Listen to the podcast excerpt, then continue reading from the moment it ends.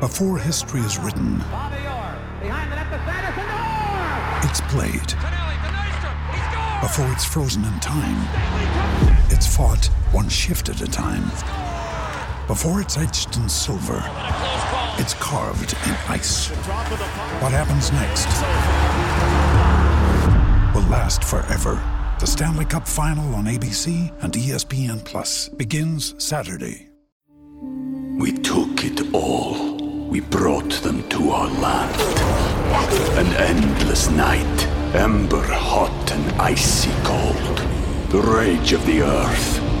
We made this curse.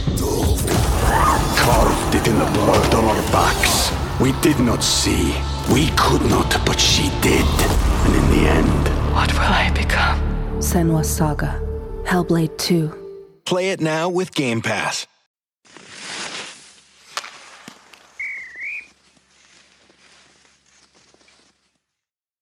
Episode 182 and uh wow we shredded the Sabres pretty good yesterday so we'll try to lay off that a little bit today. Good morning riff. Good Lots morning. of lots of other hockey stuff to talk about around the league for all the just people that are hockey fans out there that love the game of hockey. There's some good storylines out there but Yep. man yesterday was uh uh how would i word it? Therapeutic. That was as therapeutic as it gets Yeah. eight years. You know, it's tough. Years watching the same shit. Yeah. Listen, I mean, no one no one wants to talk negatively about you know their team, an organization, you know, a fan base, uh, you know, a GM, coaches. No one wants to talk negatively. Or I guess the haters do, but the issue the issue here, the issue here is it's just simple. It's like it it truly is like Bill Murray and Groundhog's Day.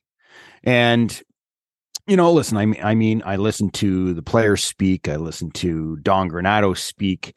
Um, haven't heard a, haven't heard a peep from from you know GM Kevyn Adams, which uh, to me right now is a little bit surprising. You know, especially with the the team, uh, you know, falling, uh, you know, a pretty solid skid the last eight games they've they've lost, and you know this is an already extremely rattled and fragile fan base.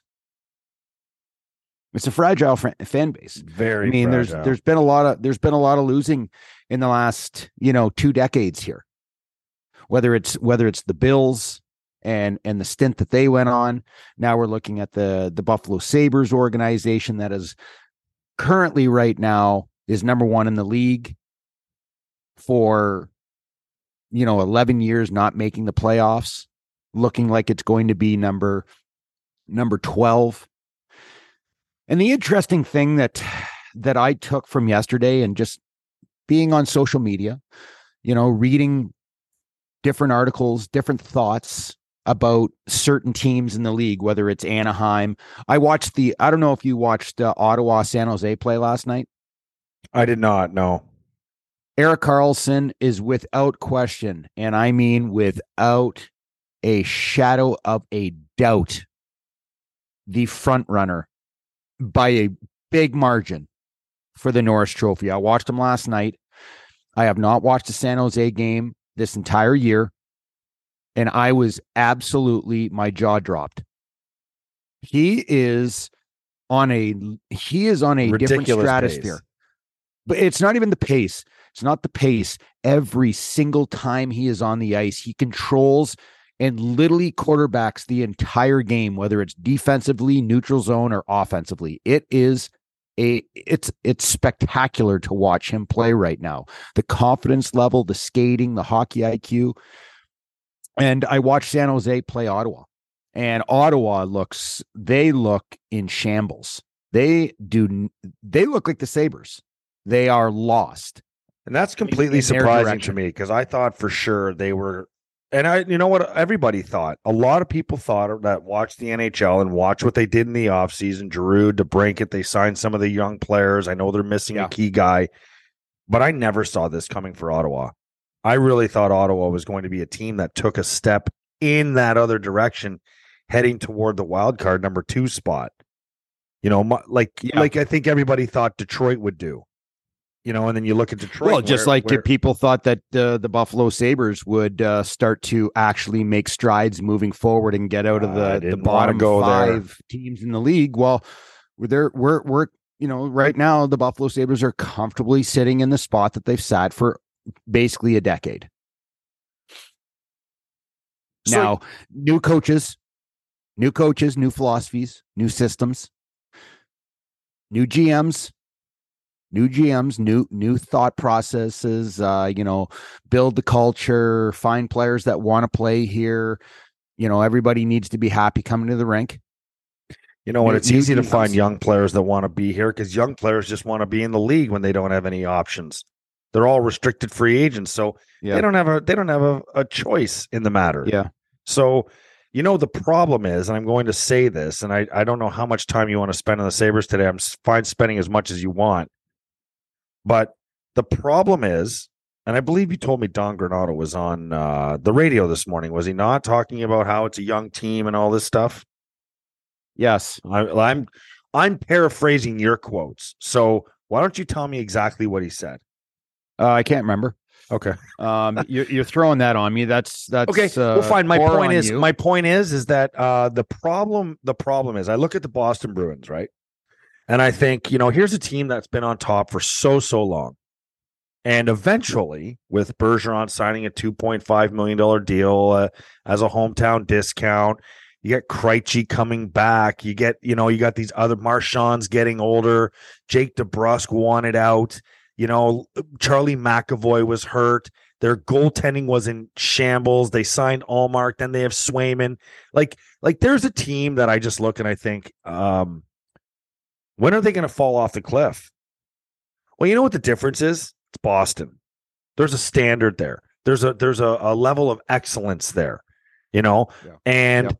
they're never going to have a problem acquiring veteran players, whether it's a Nick Foligno that's willing to go there, a Charlie Coyle that's willing to go there, any player that's willing to go there. How many how many players in the league right now would come to Buffalo that are of that stature? Probably zero. And and I want to make it clear, it's not Buffalo. It's not the fans, it's not the city, it's not the hockey market. It's the way this team has been run since the Pegulas bought it. Period. End of story. I mean, let's not look any further the organization from the outside looking in we are living in buffalo so we are right in the thick of it. But but the the overall consensus of the sabres franchise from outside sabres people they say it's a fucking joke. Gm gm gm gm coach coach coach coach coach coach trade your star.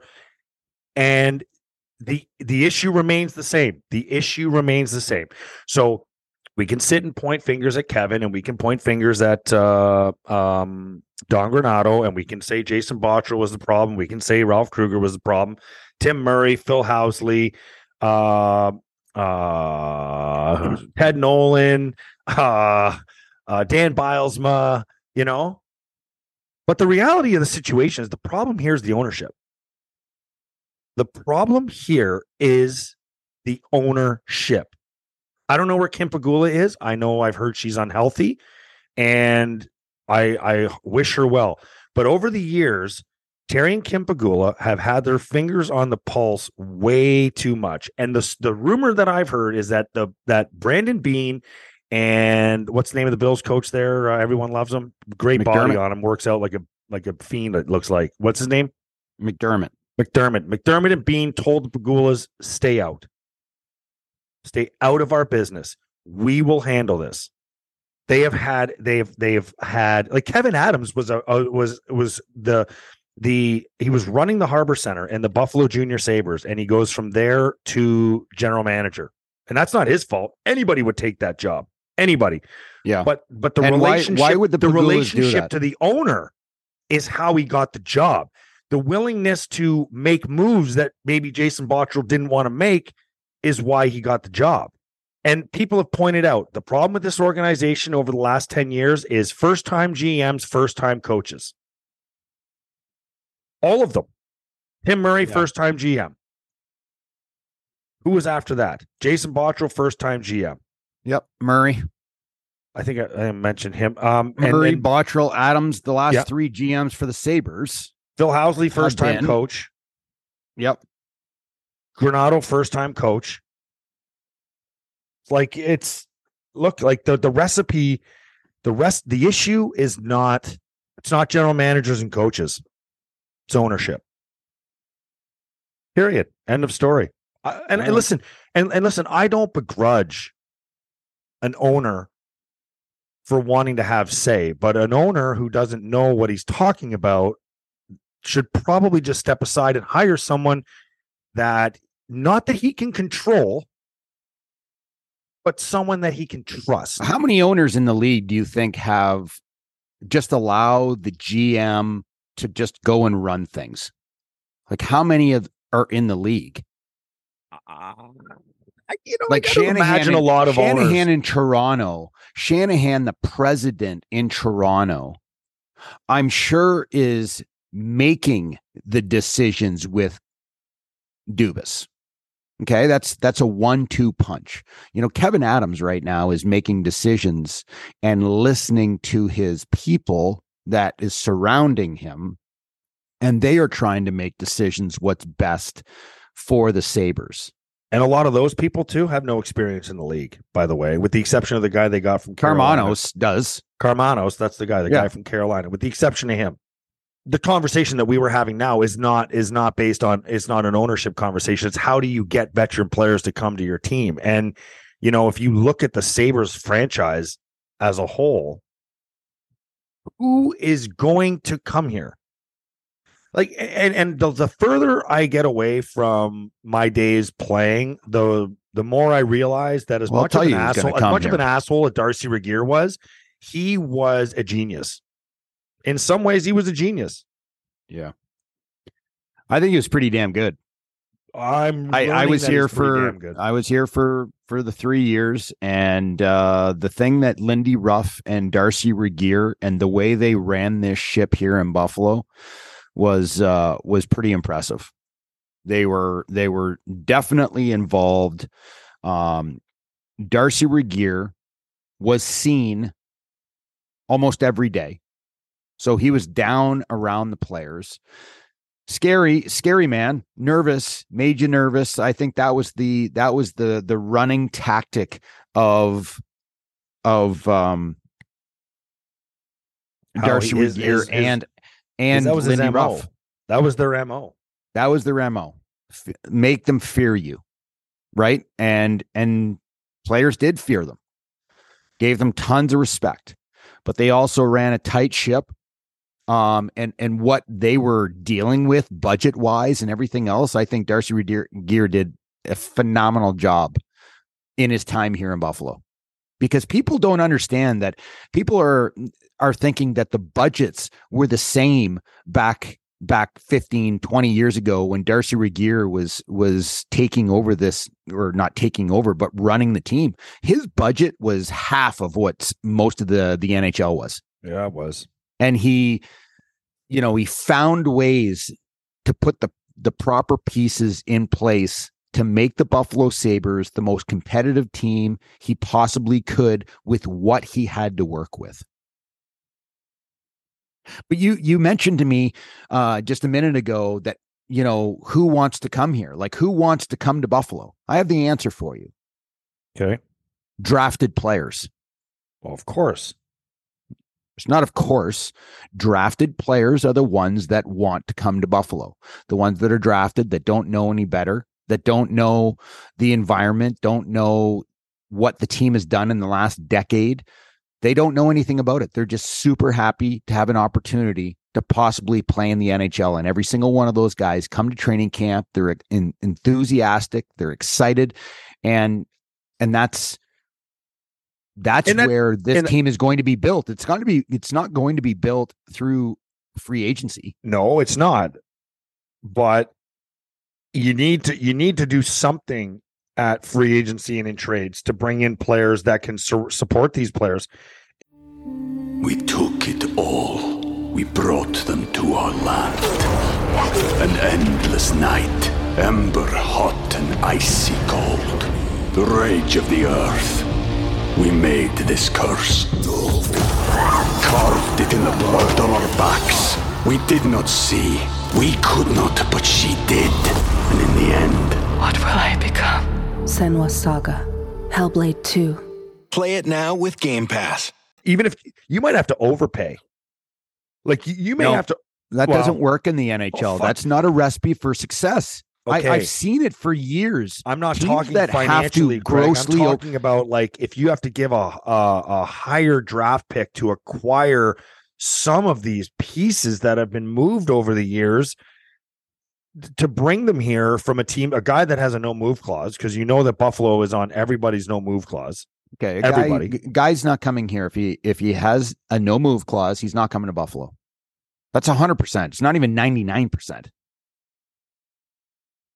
Why would you ever allow yourself to come to an organization that has literally in the last decade had such a black cloud over them?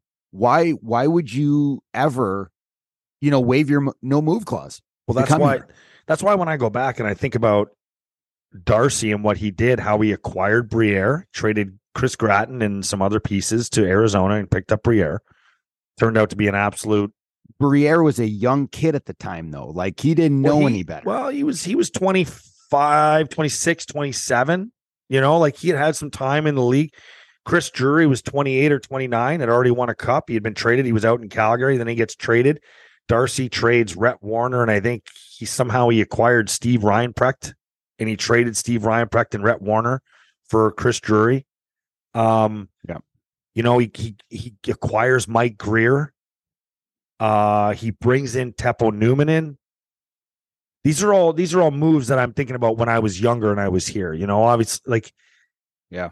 they they brought you in as a leadership, a right hand shot. We needed a, a right hand shot defenseman, veteran defenseman.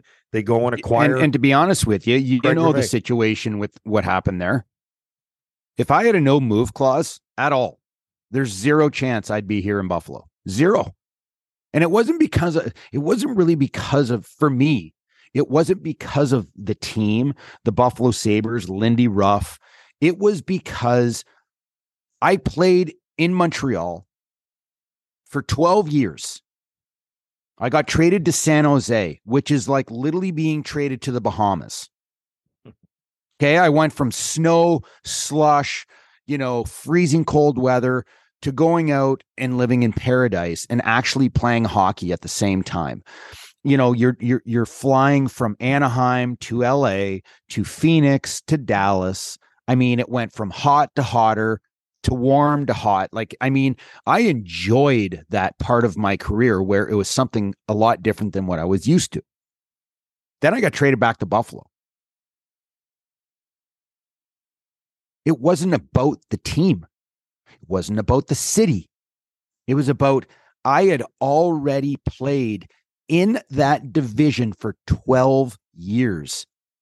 That was like Groundhog Day to me. I enjoyed playing in San Jose because it was like I went to a completely different league yeah, to but play. you in. guys were good. And if you guys were winning seven games a year, you wouldn't be able to wait to get the hell out of there. Because I think in the grand scheme of things, I think you you want to win. Like, so you can say that it was Yeah. because of that and that. But I think at the same time, you were getting traded from a team that was a legitimate Stanley Cup contender. Yes, we were. Yeah, And we were. so we were that actually must make favored it that must my make second year. 50 times worse Yeah, to go we from were favored my San second Jose, year. who's number one in the league, to Buffalo, who's we were out of the playoffs the year before. Yeah, It was two years before that that we were the 06 07 President's Trophy team. You came here in 08 09. So you still had uh you had 07 08. So then it was the year after. So it was two years removed. So I mean, so we weren't even remotely close to the same team. So it's not like you were coming to us as the President's Trophy winners, where I bet you would have you would have gotten on that plane and flown and, here and with uh, uh, Drury, Briere, Grier, Dumont, McKee, you know, all those guys, Roy Vanek, Pominville, Afinogenov. You're jumping on that plane. You're going like, holy shit, I'm going to go and be a massive piece to this team, potentially winning a Stanley Cup.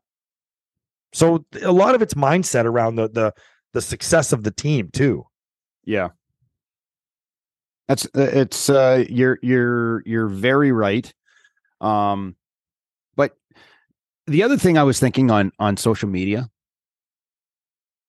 and, and just kind of like, you know, you, you got that time you're you're scrolling through, you're reading comments of people that are just they're just fed up, they're angry, you know, um and and and listen i go on and i read other articles. I read about anaheim and what they're trying to do. I read about the ottawa senators because i think that they have grossly underachieved in their expectations of what they wanted to do this year. Arizona you know arizona state uh you know they're you know are they are they playing better than what people would have thought? I think they're competitive. Vancouver i think is underachieving so these are the bottom five teams in the league Vancouver, Arizona, Buffalo, Ottawa, and Anaheim. And my thought the other day, because someone, or actually, I think it was you that brought it up, you know, the the the tankathon. And I'm like, oh my God, if I if I hear another tankathon, I'm not even gonna do those simulators, oh. which I enjoyed for for years, like No, a long time ago. You are. I'm going to run one right now. No, One no, we're not we're not gonna do it. Hey, um, a, ta- a tankathon a day keeps The Keep the- tank the away. draft lottery away. My, my question is this there we go. they're they're a quarter of the way into the season okay chicago columbus san jose vancouver arizona buffalo ottawa and anaheim my my thought in my head going through all this is at what point in time what point in time in the year or where's the thought process in what direction your team's going to go do you understand what i mean by that like Uh, yeah. An- anaheim right now is very comfortable just playing the game okay they're playing these young players that they have there. You know, Zegras is is turning into a a complete superstar in front of our eyes. You have Ottawa Senators who have a, an extremely young team. Okay, Stützle, you know, um, the Sanderson on defense who's playing fantastic. Tkachuk, Norris, Batherson, like they have a really nice team moving forward. They're struggling right now, but this is a team in the future they have the right ingredients. Buffalo Sabres are the same thing. There's a lot of upside on this Buffalo team. I mean, really, really nice upside. Now, are there moves that need to be made for Buffalo? Just tinkering with the with the lineup, tinkering, not not changing it, tinkering. Because right now they're very young, they're very immature, they're almost very green. It's when the 20 and 21 year olds are, are are flustered and looking for a lifeline they're looking up at a kid who's 24 and 25. Those are the veteran leaders on the team, the 24 and the 25 year olds. My thought is that's a, that's at what problem. point in time, at what point in time are you eh, not looking to tank, but just looking to stay the course, looking to continue to do what they're doing? And that's find a way to try and find how to win hockey games. Young guys won a lot of games in their youth careers. Whether you're talking JJ Peterka in Germany, whether you're talking Jack Quinn, whether you're talking Owen Power, these guys have won a tremendous amount of hockey games when they were young kids. Now they're in a situation where they're losing games. It's frustrating, but how are you going to get out of it? Isn't that part of Kevyn Adams' situation as is finding the guys that are not going to make excuses, that are not going to find ways to cheat, but trying to figure out what you have in a dressing room. You know, if if a if a GM is coming to take over a hockey team, most likely he's taking over a hockey team that is in shambles. Okay. Kevyn Adams took over one of the biggest, you know, shit bombs in in all of hockey. This is a team that had struggled for an insane amount of years before he got here, picked it up, started to change a few things, you know, one thing at a time.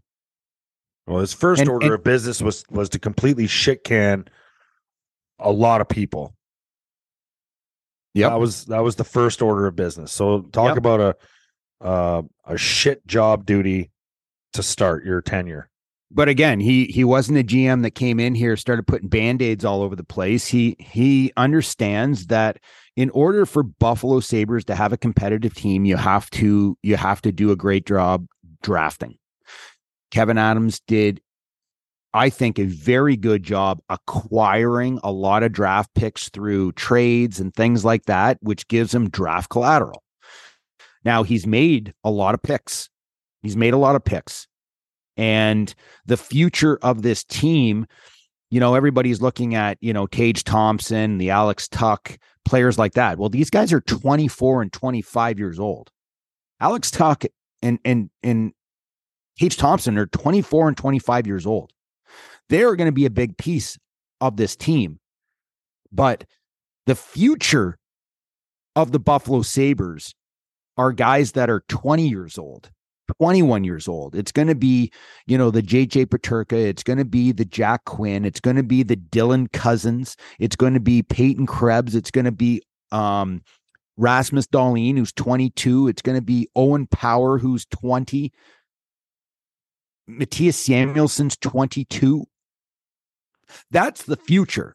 The future is is Matt Savoie, the number ninth overall pick, and Oslin, who's probably going to play in Sweden for a couple years to make sure that when he does come over here, he's ready to play.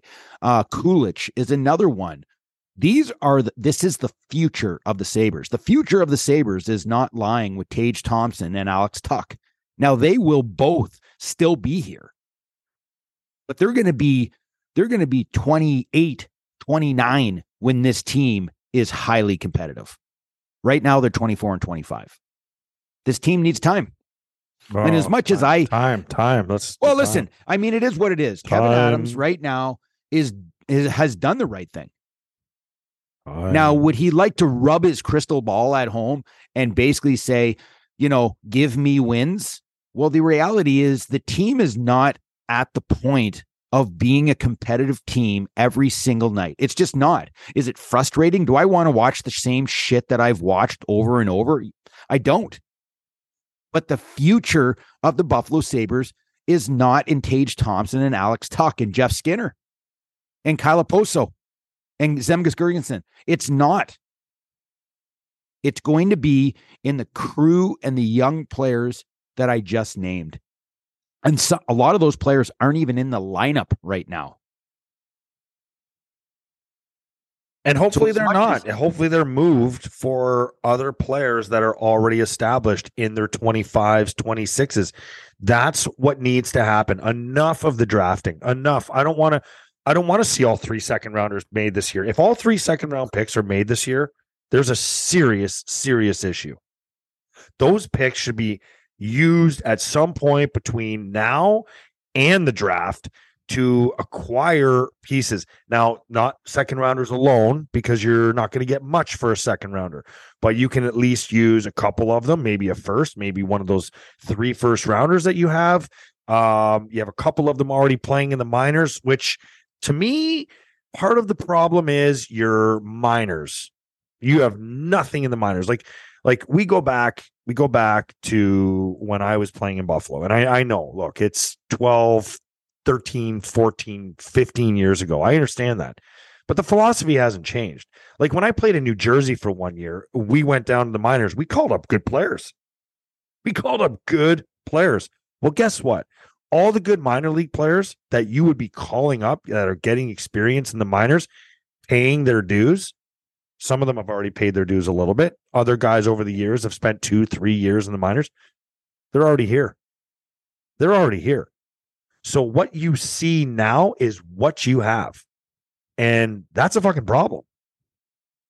That's a real problem. You're not sitting here going like, okay, like for instance, in in my I think it was my rookie year, the Sabres were licking their chops to call up Derek Roy. And I'll never forget, Adam Mair got suspended, fourth line centerman. He was my centerman. He got suspended for going after the big Russian in uh, uh, New York there. I can't remember the guy's name, but there was a big Kasatonov or something, and he ends up like he does something to him. He gets suspended for one game. Well, guess who they called up? And I remember walking to the rink with Chris Taylor and Adam Mair in the morning, and we were talking about who they're calling up, and they said they called up Derek Roy, and Chris Taylor turned to us, who uh, actually Tails was our centerman, Mersey was the winger, and he's like, "Man, they have just been they've been licking their chops, just waiting for a reason to call this guy up." And Adam Mair turned to us and he goes, "I'm sorry, guys," because Roisey came in, and Chris Taylor was that was his last year in the NHL. There was a lockout, but that was the last year in his NHL because Derek Roy stepped in and proved in 49 games that he could be a regular player on the Buffalo Sabres. Then yep. a miracle happened for the Sabres, and there was a lockout, and it forced Darcy Regier to let five of his top tier prospects marinate. So what what year is that? Is that 2004, 2005? That was a lockout year, yeah. But the year that Roisey got called up was 0304. Okay. So let me ask you a question. In 2004, 2005, mm-hmm. was Stafford in the minors? Lockout. He wasn't here, he wasn't here yet. Danny Paille. Uh, Clarke MacArthur. Ryan Miller. Derek Roy. Thomas Roy. Vanek. Yes. Pominville. Yes. Gaustad. Yes. Okay. So in the 2005 2006 season, how many of those players that I just named were in the NHL? All of them. Okay, so how is your minor league team? Still pretty good, actually. Bullshit. I, no, because in in came bullshit. In came Mike Ryan. In came Drew Stafford. In came Dan Paille. These guys are all first, second rounders. And then we had we had Jeff Jillson was there. We had they had a Doug Janik was there. Darcy's drafting over the years and patience, sending guys back to junior, uh, letting guys marinate in the minors. It all paid off and I can see you right there doing your research, by the way, yep. and you're digging, you're digging in. Well, in two, in the 2006 uh, seven season, Drew Stafford played in the minors. Yeah, 34 games played. He started in the minors. 34 games played. He had 22 goals and 44 points and then that year finished with the Buffalo Sabres, played 41 games, had 13 goals and 27 points. Extremely impressive start to a. I remember rookie, his first game. He had an assist year. on the overtime winner Chris Drury's winner.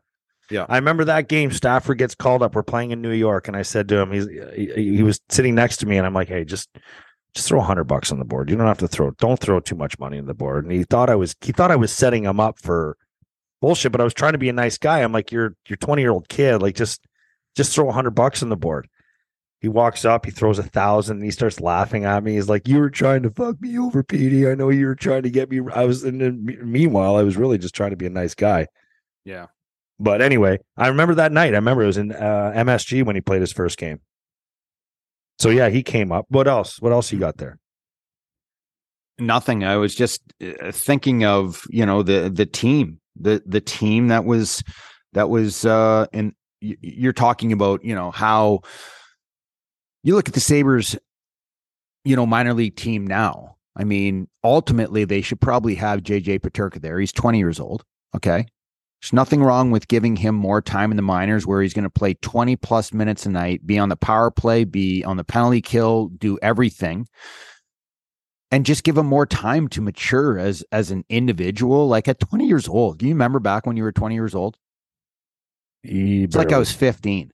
You know, like I was still trying to figure out how to do laundry and and and deal with you know life lessons. I'm sure JJ Peterka is the same thing. He's an unbelievable hockey player, but he's still dealing with how to be a man and and the maturity level on and off the ice. And you know, there there's no rush for players. There's no rush for players. I just think that there's so many young players in this lineup right now. And I know that that was a choice that they made. Okay. Don Granato, you know, Kevyn Adams, they've made a choice where they're they just said, you know what, we think that these young players are so good that we just need to give them time to get used to the league. There's going to be some heartache at the start of the season. Okay. And it could be half the season before these guys get comfortable and familiar. And then they probably are going to start to to see, you know, the return on these young players. The problem is you're bringing in so many young players that when there is a situation like they're in now, you're you're you're you're turning your head and looking to the right and the left, and you're looking at guys that are the same age as you. I, I can't I can't talk anymore about the Sabres. A couple other things we need to we need to talk about around the league. Patrice Bergeron, thousand points last night. What a career he's had. Bergeron. What can you say about him? I mean, he has been 37 years old, still playing at a high level of hockey. He's got 18 points in 19 games, nine goals, plus 12. I mean, he just I just look back to when when he was a rookie, you know, like when he was young. Who is he playing with? Like how did he learn and mm-hmm. who did he learn from when he came into the league in 2003, 2004? Like who did he learn from? Chara was there. That's that's your standard. Chara was the standard for the, the entire team. Yeah. And Bergeron managed to maintain that. Like they all took a piece from that. And, you know, Marchand would call him a rat on the ice, but he's as professional as it gets off the ice when it comes to taking care of himself and being ready to play. He's always ready to play. You know, I mean, Chara set the standard for that entire franchise. Who was their coach at the time? Claude Julien? At some Not- point, it beca- it Not back in 2003, 4. but it became Claude Julien, who also helped set the standard there for a long time, led them to the cup. Yep. You know, I mean, like that's that's where it all begins. Like it's where it all begins. It's top to bottom. Like if like you can say what you want about the Leafs and all their exits from the playoffs. Well, guess where they built their franchise first before Yeah. it was on the ice. Upper management. But again, you know, like they they have their upper echelon guys. They have their Pastrnak and Bergeron, and they have their Brad Marchand, Jake DeBrusk, and David Krejci has been an absolute rock star in this league for many, many, many years. They they they go pick up a Taylor Hall, who has struggled for many, many, many years in different environments. It's not just Buffalo Sabres where he struggled, right? I mean, he struggled in in other spots. Okay. And for me, Boston has made moves. Nick Foligno, character, physical, knows how to play the game. They pick up Charlie Coyle. Okay. It was a great pickup. Six foot three, 223 pound centerman. Okay. They pick up Craig Smith. Craig Smith is a physical, up and down power right winger who plays the game, who can score goals. they picked up they- somebody else who's big. Thomas and- Nosek, yeah, they picked up somebody else too. 6'3, 205. He just plays plays a solid brand of hockey. He was the fourth line center in Vegas, who was very good in Vegas. Okay. And now he's on now he's on Boston. Name but he's more. but he's a big Trent Frederic, first round draft pick, Yep. late first round draft pick. He's not a top end player. He's not a number one line or two line. He is a fast, physical, nasty player, and he plays the game the right way. He knows his role.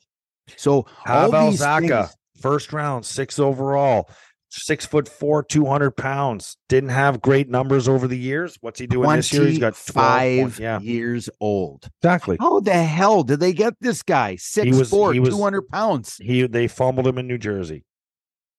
Well, he's got 12 points in 19 games right now in Boston. Speaking of New Jersey, they won another one last night against the Oilers. I don't know when this shit's gonna stop. I, I'm I'm It's not going to I- stop. I I, I do. right I way. to I want to say this again. I apologize to Lindy Ruff. I I don't need to apologize to him, but I apologize for what I said about him last year in terms of not having a coaching job soon into this season. I mean, I don't apologize. what, you think you're the only guy in the planet? the that- whole fucking that- league thought he was going to get Well, okay, then don't apolo- apologize Well, you know, for then it. you know what? Then I guess let me say this. I guess not apologize, but I guess deep down I'm kind of happy for him. I am I am kind of happy for Lindy. And as much as as much as I I I don't think we ever butted heads because we didn't ever converse, but as much as I just didn't really enjoy his coaching style, I still have a ton of respect for him as an X's and O's guy and as as a man and and a, a man in hockey, and he has done a phenomenal job. He's done a phenomenal he's one of the. He's one of the most winningest uh, coaches in the NHL history. He's done a nice job. He's he's he's had success wherever he's gone. Um, he's a great coach. Tough coach. When I when I was here in Buffalo, when he coached me and and and the team, he was off the chart, extremely demanding. Off the chart. I mean, you didn't do what he wanted. You were sitting. He, that's it. I mean, there was there was no gray area with him. Like, I don't know what he's thinking. No, you knew exactly what he was thinking. He was very, very demanding. And all those young kids, Pominville, Vanek, Derek Roy, uh, Paille, Gaustad, Miller, uh, Clarke MacArthur, Stafford, all of these guys knew exactly what they had to do, or else. even if he didn't say it out loud. He didn't have to say it. His body language, his body language told the t- told the story. Last That's thing just I'll- the way it was. Last thing we'll talk about before I let you go, because you're doing Shred and Ragan today. Look forward to hearing you on Shred and Ragan. Um, anyone can hear that too on the 97rock.com uh, on demand vault there. But um, Cale Makar, 200 points last night, fastest defenseman to get to 200 points. I don't know what else to say. I've told you once, best player in the league. Keep saying it over and over again, but no one wants to give him credit because there's a guy up front named Connor McDavid that seems to just put everybody in their place when it comes to greatness. But I'm sorry, Cale Makar might be the best player in the National Hockey League, the most valuable player to his team and to the league in the National Hockey League. Period. End of story. Listen, I mean, he's a top five guy. There's no question about it. He is not anywhere near my my my top five or or my top guy in the league. Connor McDavid is absolutely overwhelming, above and beyond anybody in this league. We've done two player casts together where we've watched Connor McDavid. Three actually, where we've uh, where we've watched Connor McDavid on Sportsnet. Two of those games, he was he was invisible until the third period. Then he shows up, gets a goal and an assist. So I mean, yes, he's the greatest. He's the greatest offensive player, but I still think Cale Makar is the best player. Anything else to add to that before we get out of here today? Is there I anything think uh, else you Cale? Makar is pretty special guy, pretty special talent. I think uh, the Colorado Avalanche. I think they picked him fifth overall. Lucked out on uh, a generational, a generational talent of the generational talents. How about that? So good on them. Good on them. Good on you. Talk to you tomorrow. That's a wrap on another episode of After the Whistle. Don't forget to follow us on Twitter, After the Whistle, and at Craig Rivet 52 at the Instigator 76. And you can find us, as you already know, on Apple, Spotify, and YouTube, and anywhere else where you can get your podcast. Thanks for tuning in. Don't forget to spread the word.